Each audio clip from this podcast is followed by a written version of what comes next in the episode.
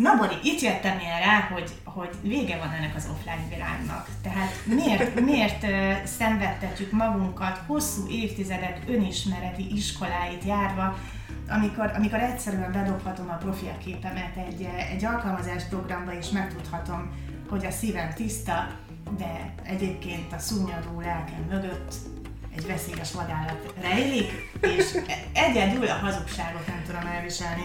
Új podcasttel jelentkezik a Hajdú Online. A Hajdú-Bihar megyei hírportál Nők Világa című rovatához kapcsolódóan más-más témában beszélget Megyesi Horváth Borbála és Szakál Adrien újságíró. A Haon Nők Világa podcast sorozat legújabb felvételeit szerdánként hallhatják a haon.hu oldalon. Az offline világ univerzális erejének szeretetével köszöntjük a hallgatóinkat. Ez itt nem más újfent, mint a Nők Világa Podcast. Következő adással Szakál Adriánel és Mennyesi Horváth Borbálával. Hello, Bori! Szia, Dia, és szeretettel üdvözlöm én is a hallgatóinkat. Hát nagyon sok minden miatt várom ezt a közös időt, amit itt a podcast felvétellel töltünk, de a beköszönőid miatt különösen. És nem is véletlen, nem céltalan és nem partalan ennek a tartalma, az offline fogalommal azért kezdtünk, mert ebben az adásban Magi Krisztináról fogunk beszélni, akit a legtöbben a Vojtina Páp Színház társulatából ismerhetnek. A legutóbbi beszélgetést vele készítettem, illetve ő a legújabb főszereplője a Nők Világa cikk sorozatnak is. Az elsőként leszögezendő lényegi dolog vele kapcsolatban szerintem az, ami végül is úgy érzem, hogy meg fogja alapozni a mai beszélgetésünket hogy Kriszti nagyjából teljesen offline van. Ami azért volt érdekes egyrészt, mert um, egy szemfüles újságíró hol kezd el kutakodni elsőként? Nyilván az arckönyvben, de most neked nem volt erre lehetőséged. Nem bizony, viszont azt megtudtam, hogy kik szokták őt megjelölni bármilyen bejegyzésben. Nyilván nem akármilyen társaság és nem akármilyen események kapcsán, de hát ez a mi beszélgetésünk szempontjából ezúttal lényegtelen. El is mondta magáról egyébként, hogy nem szándékos szembemenése ez a modern világgal, egyszerűen nem lényegi eleme az életének, nem tartja hitelesnek, nem tartja relevánsnak, hogy megosszon személyes dolgokat, illetve az sem dob rajta, hogyha valaki lájkolja mondjuk a főztjét, a profilképét, stb. Úgyhogy kénytelen kelletlen elsőként ezen gondolkodtam el, mikor hazafelé tartottam a kávézóból, ahol, ahol beszélgettem vele, hogy vajon az én Facebookos jelenlétemnek milyen, milyen tartalmatlan vagy teljesen fun- diszfunkcionális elemei vannak. Rájöttem, hogy ahogy telnek az évek egyre kevesebb, aminek örülök, viszont mivel kiskorú gyermekeim is vannak, nagyon oda kell arra figyelni, hogy mi az, amit akár ártatlan büszkeségből, vagy tényleg a, meg akarom osztani a világgal címszó alatt, határtalan anyai boldogságomban legszívesebben egyébként megosztanék mindenkivel, és sőt nyilvános posztál is tenném a büszkesége miatt. Viszont, viszont ez nem, hogy nem célszerű, valószínűleg nem is azt váltjuk ki, amit szeretnénk. Neked erről van tapasztalatod? Nekem nagyon sokszor eszembe jut ez a nagyon szélsőséges gondolat, tudom, de mégis visszaránt abból, hogy posztoljak a gyermekemről, hogy ez olyan, mintha bedobnám valami nagy közösbe az ő fotóját.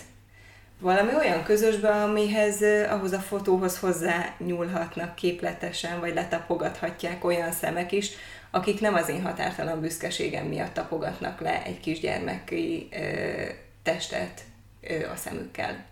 És ennek a gondolata engem olyan szinten visszariaszt attól, hogy, hogy posztoljak a gyermekemről, nagyon ritkán teszek föl egy-egy képet, és azt is kizárólag nagyon megnézve méltó körülmények között.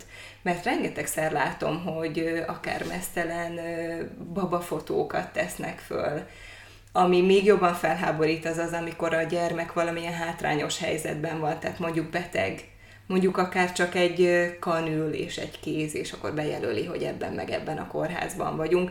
Mindannyiszor arra gondolok, hogy felteszi-e vajon ez a szülő a kérdést magának, hogy mi, az, mi lesz ennek a képnek, vagy ennek a posztolásnak a pozitív hozadéka. Van-e egyáltalán a gyermekem számára ennek a posztolásnak pozitív hozadéka? Mert szerintem az a gyermek, akiknek nincs Facebookja, nem használ telefont, és egyébként ott van egy nagyon-nagyon rossz sanyarú élethelyzetben, mert mondjuk éppen kórházban van, de akár csak egy felső légúti lázas megbetegedésről beszélünk, az is bőven elég, ahhoz, hogy rosszul érezze magát, semmi jelentősége nem lesz számára, hogy mondjuk anyának az olyan ismerősei, akivel egyébként is egy évben egyszer beszél, odaírják a posztja alá, hogy gyógyuljon meg a kisherceg vagy kishercegnő. Ennek szerintem nincs semmi pozitív hozadéka a gyermek számára, és mégis az ő képének kell megjelennie az interneten. Ez szerintem nem igazságos, és egyébként közeledünk a, a gyermekjogok világnapjához, úgyhogy erre most különösen örülök, hogy beszélünk, november 20-a a napja. Ezt nem tehetjük meg a gyermekünkkel. Egyébként is tilos szerintem tulajdonként kezelni azt, amit mi is csak ajándékba kapunk, és hányan nem kapnak ajándékba, de ilyen szinten is érdemes gondolkodni, mert nagyon ártatlannak tűnik egy fénykép posztolása, de nagyon nem az. Neked a szekunder szégyenérzet fogalma megvan, Bori? Persze, igen. igen. És ez az érzés felszokott benned merülni, mert bennem igen, de szerintem ezt már a hallgatók sejthetik is, amikor találkozunk egy olyan profilképpel, amin a, ott van egy gyermek, kb. így a játék után kócosan kiizzadva, játszóház, picit kólával leöntve a póló, mint tudjuk, a gyerek kócosan a legszebb, ez így nagyon klassz, és a selfie közösen készül anyukával, aki olyan szinten ki van kerázva, hogy kb. a retináján kívül minden vagy megnőtve, vagy sminketoválva, és vagy még rásminkelve, és ezeknek a képeknek a jelentőségét nem szoktam érteni. Elég valószínű, hogy édesanyja nem vett részt a játékban. Legalábbis nem ami abban, ne, ami nem abban. ami ugye az egész játszóházazásnak a lényege lenne. Tehát, hogy ez pont egy olyan árulkodó jel, hogyha ő valóban felhőtlenül, felszabadultán részt vett volna, akkor vagy ő is kólás lenne, de minimum izzat, vagy maszatos, vagy bármi. Tehát amikor ő a maga tökéletességében megjelenik a képen, az elég valószínű, hogy ez egy hosszan beállított, a gyermeket sokszor leleszólított időszak után készült fotó. Tehát és pont miért? azt nem és mutatja, miért? és miért? Pont azt nem mutatja meg, amit a képpel egyébként meg akar mutatni, hogy ő mennyire jó anya, hogy együtt játszik a gyermekével. De mi az, amire használjuk akkor? Mi az, a Facebookot. fontos is Szerintem érdekes? rengeteg előnye van, olyan információkhoz juthatunk, amihez korábban nem. Mondjuk ez ugyanez hátrányként is elmondható, tehát sok nagyon haszontalan információhoz is juthatunk. De te mit osztasz meg?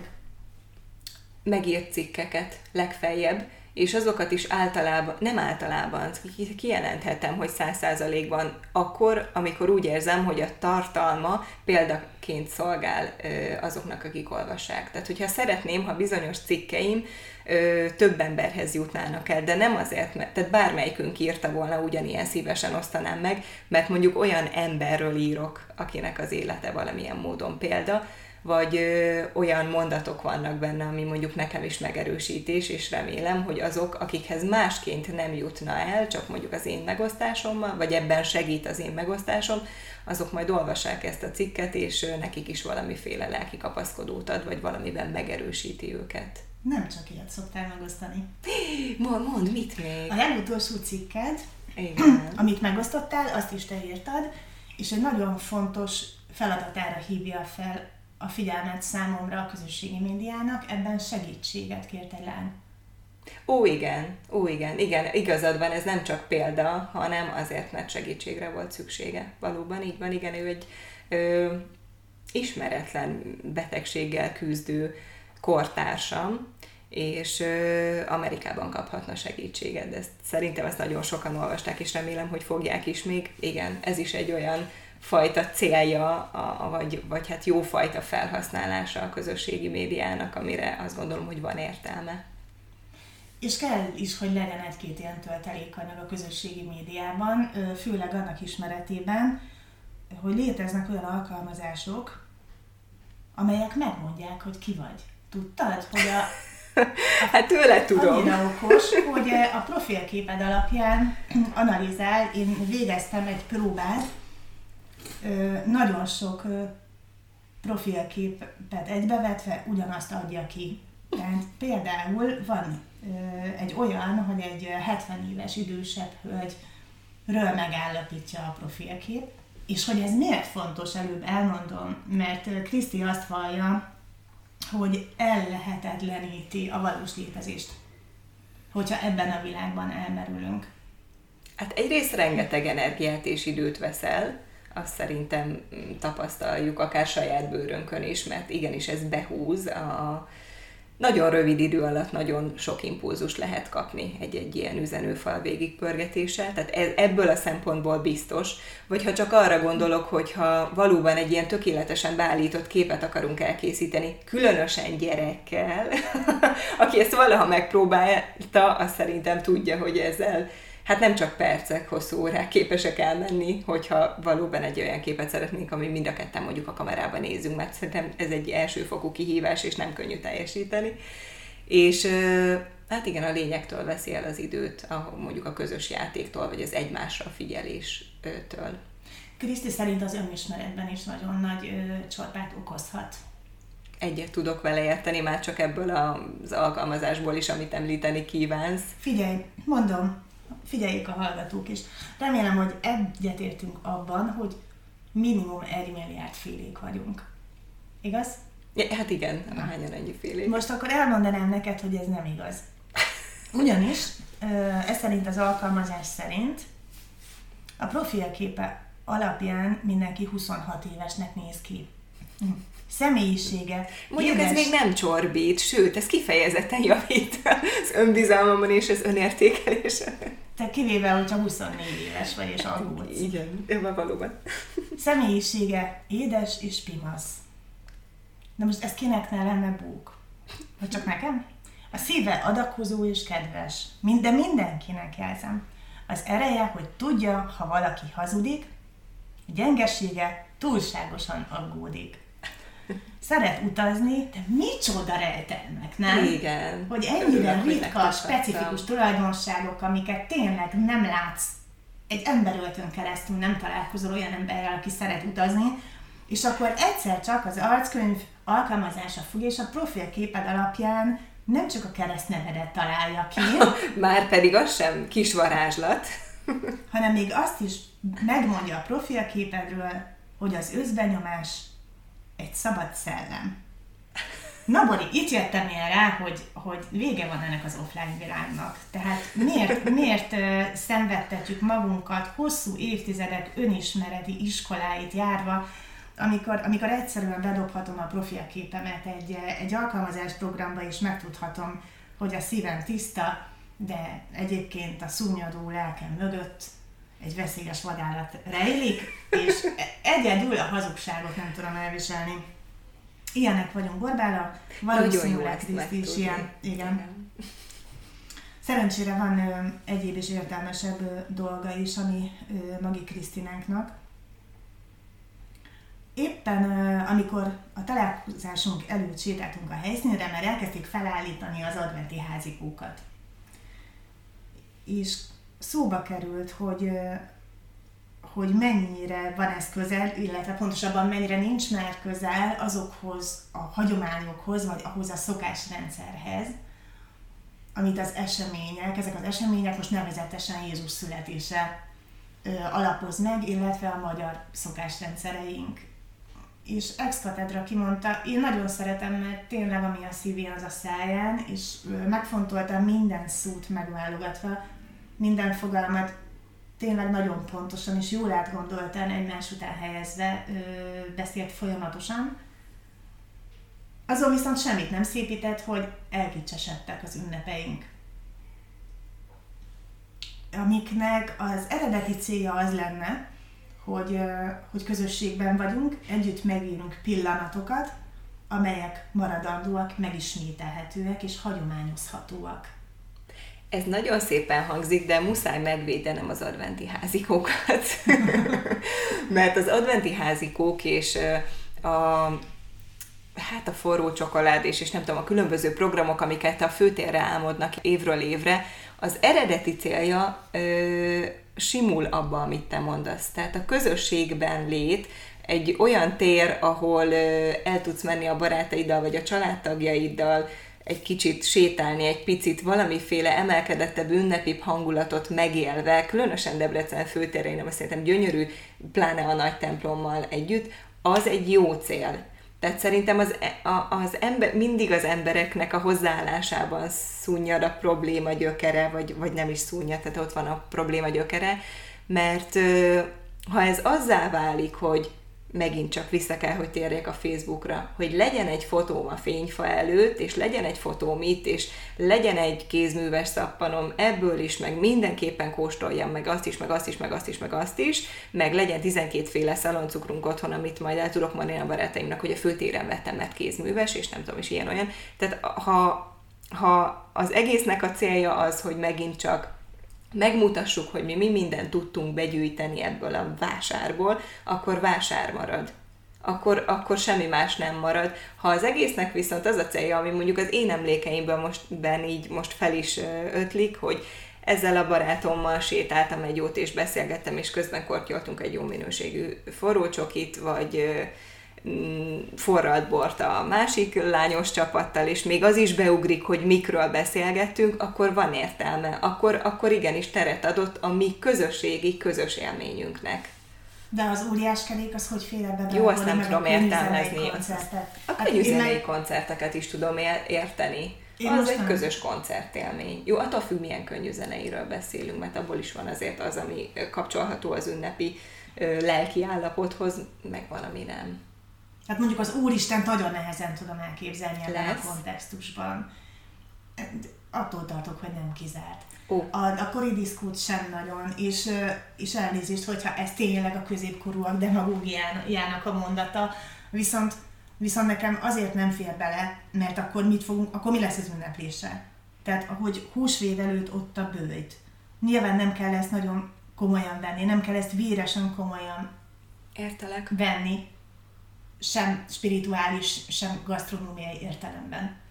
De egy icipicit az, hogy, hogy visszaveszünk és lelassulunk, ahogy az advent elsősorban az elcsöndesedésről szól. És a várakozásról. Igen. Ezek, amiket csak... említettél, az abszolút kirángat belőle, ezzel egyet tudok érteni. Nekem a, a finom beburkoló, ö, kivilágított főtér élmény az, ami, ami ami az emlékeimben van erről az időszakról, amiket mondtál, azok valóban nem illenek bele. Igen. Ezt el tudom fogadni. Ezt el tudom fogadni.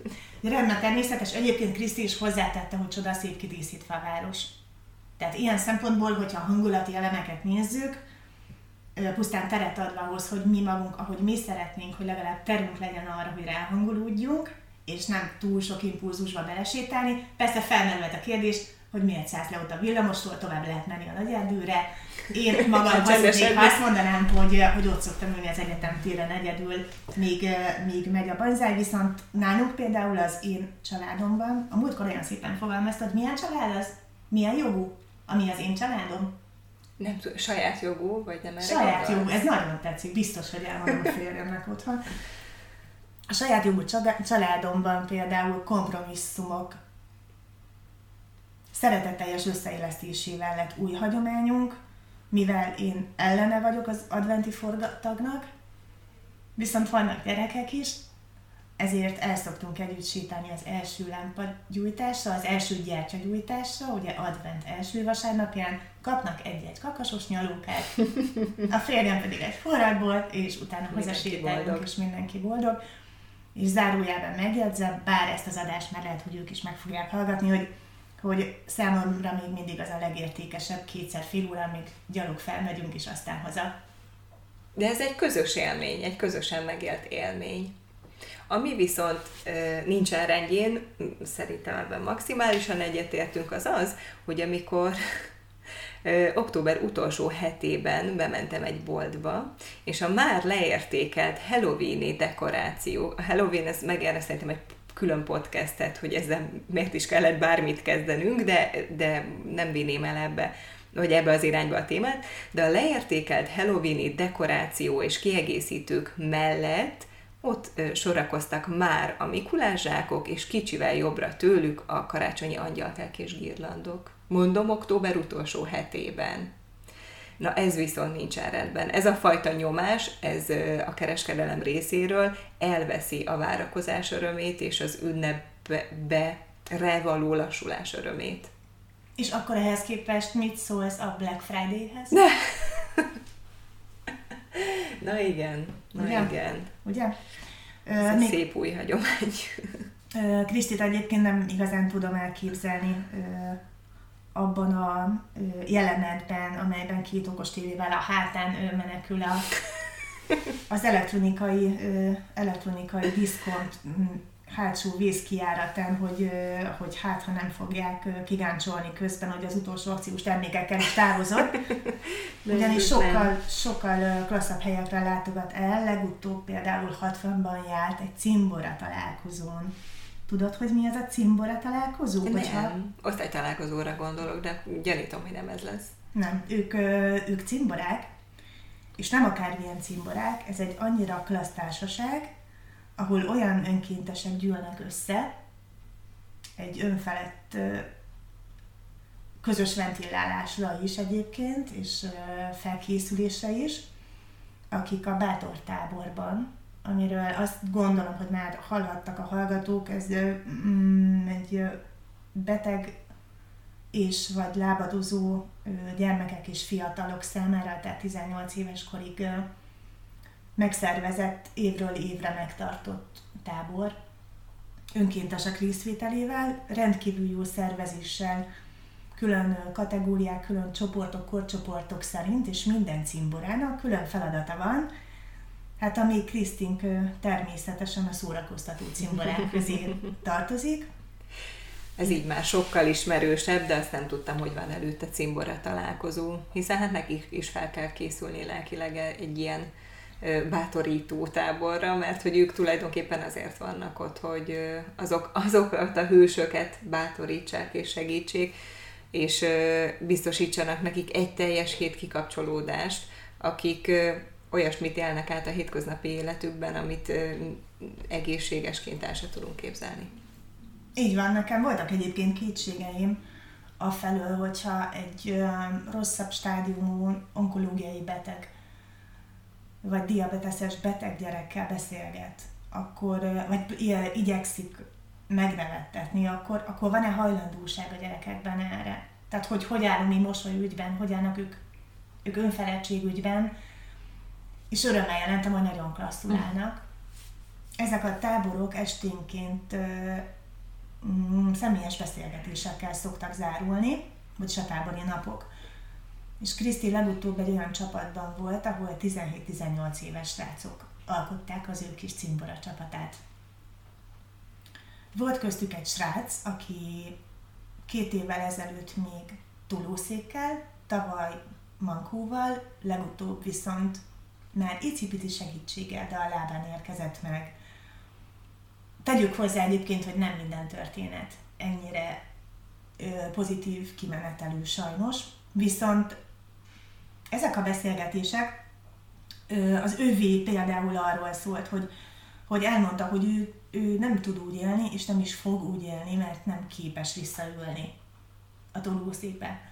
Tehát drámai kijelentések ezek, amikről azt gondolhatnánk, hogy olyan elhatározás és elkeseredettség, ami mögött erő is van, hangzik el fiúk szájából, vagy fiatalok szájából, ami, ami végül is megpecsételheti az egész tábort, viszont, viszont nem így van, mert, mert amikor nevettetésről van szó, akkor ugyanúgy örül mindenki. Ami a Krisztiék, tehát az összes cimbora ö, közös erejét is adja, és Kriszti szerint ennél nagyobb erőt semmi nem tud adni, az az, hogy az érzelmi ö, szimpátia, vagy, ö, vagy az ellenszenv figyelembevétele nélkül egy közös ügy kovácsolja őket csapattá, és ad felejthetetlen közösségi élményt és erőt, ez pedig az, hogy közösen élik meg, hogy a gyerek jó léte mindenek előtt van. És hogy a legfontosabb az, hogy pozitív élménnyel távozzon, és hogy minél több örömet szerezzenek neki. Nincs idő egyszerűen kis stílűnek lenni, nincs idő a te emberi észrevételeidre, nincs sem idő, sem figyelem. Az az egy hét az arról szól, hogy a gyermekek jól érezzék magukat, nem arról, hogy a te egyik vagy másik cimborád, vagy hát cimboratársad ö, éppen mondjuk mi nem szimpatikus benne. Így van. Ez, itt nincs erre lehetőség, meg nincs helye ennek abban a táborban, és ez szerintem egy csodálatos összjátékot tud létrehozni. Így van, de én az ilyen helyzetekhez, amikor ilyet hallok, mielőtt elkezdenék valakit tisztelni, majd megpróbálom követni, és ha lehet, akkor én is elsajátítani azt a tulajdonságot, vagy azt a jó szokást. Előtte egy picit néha megijedek, és visszalépek egyet, és ennél a résznél ez volt, nem voltam benne biztos. Most már, most már így átgondolva szerintem képes volnék rá, de akkor, amikor ezt először hallottam, akkor nem éreztem magamban biztosnak azt, hogy én erre képes volnék. És hasonlóan gondolkodtam akkor is, amikor a, a Matrixban először mutatták az ioni lakosokat, akik, hogy hogy, hogy ez milyen világ, hogy, hogy mennyire mindenmentes, és elsőre, amikor, amikor próbálsz is úgy élni, hogy, a, hogy minden nap egy kicsit azért a komfortzónán menjünk kívül, aki szerintem valamennyire empatikusan, gondolkodik, vagy próbál tevőlegesen is úgy élni, hogy nem csak magára gondol, én azt gondolom, hogy, hogy, hogy még az is kevés. És amikor Krisztivel beszélgettem, akkor én 10 percenként rájöttem arra, hogy amit, am, amit én a komfortzóna túlépésének gondolok, az még messze nem az, hogy én. Ezt egy milliószor elbeszéltük már, hogy mindenkinek máshol van a komfortzóna határa, és hát Kriszti elég, eléggé kitolva, legalábbis a miénkhez képest, de mindenkinek csak magához képest kell egy plusz lépést megtenni ahhoz, hogy előrébb legyen. Úgyhogy ez, e, ezzel kapcsolatban nyugodj le, nyugodjunk meg. Köszönöm szépen, remélem, hogy a következő felvételig rendbe fogom magamban tenni ezt a, ezt a hiányosságot. Legyen ez a végszónk már, Bori. Legközelebb a Mélius könyvtár igazgató helyetteséről, Szabó Tündéről fogunk majd beszélgetni rengeteg érdekességgel garantálom, addig is offline univerzum szeretetét küldjük a hallgatóink felé. Viszont hallásra! Viszont hallásra!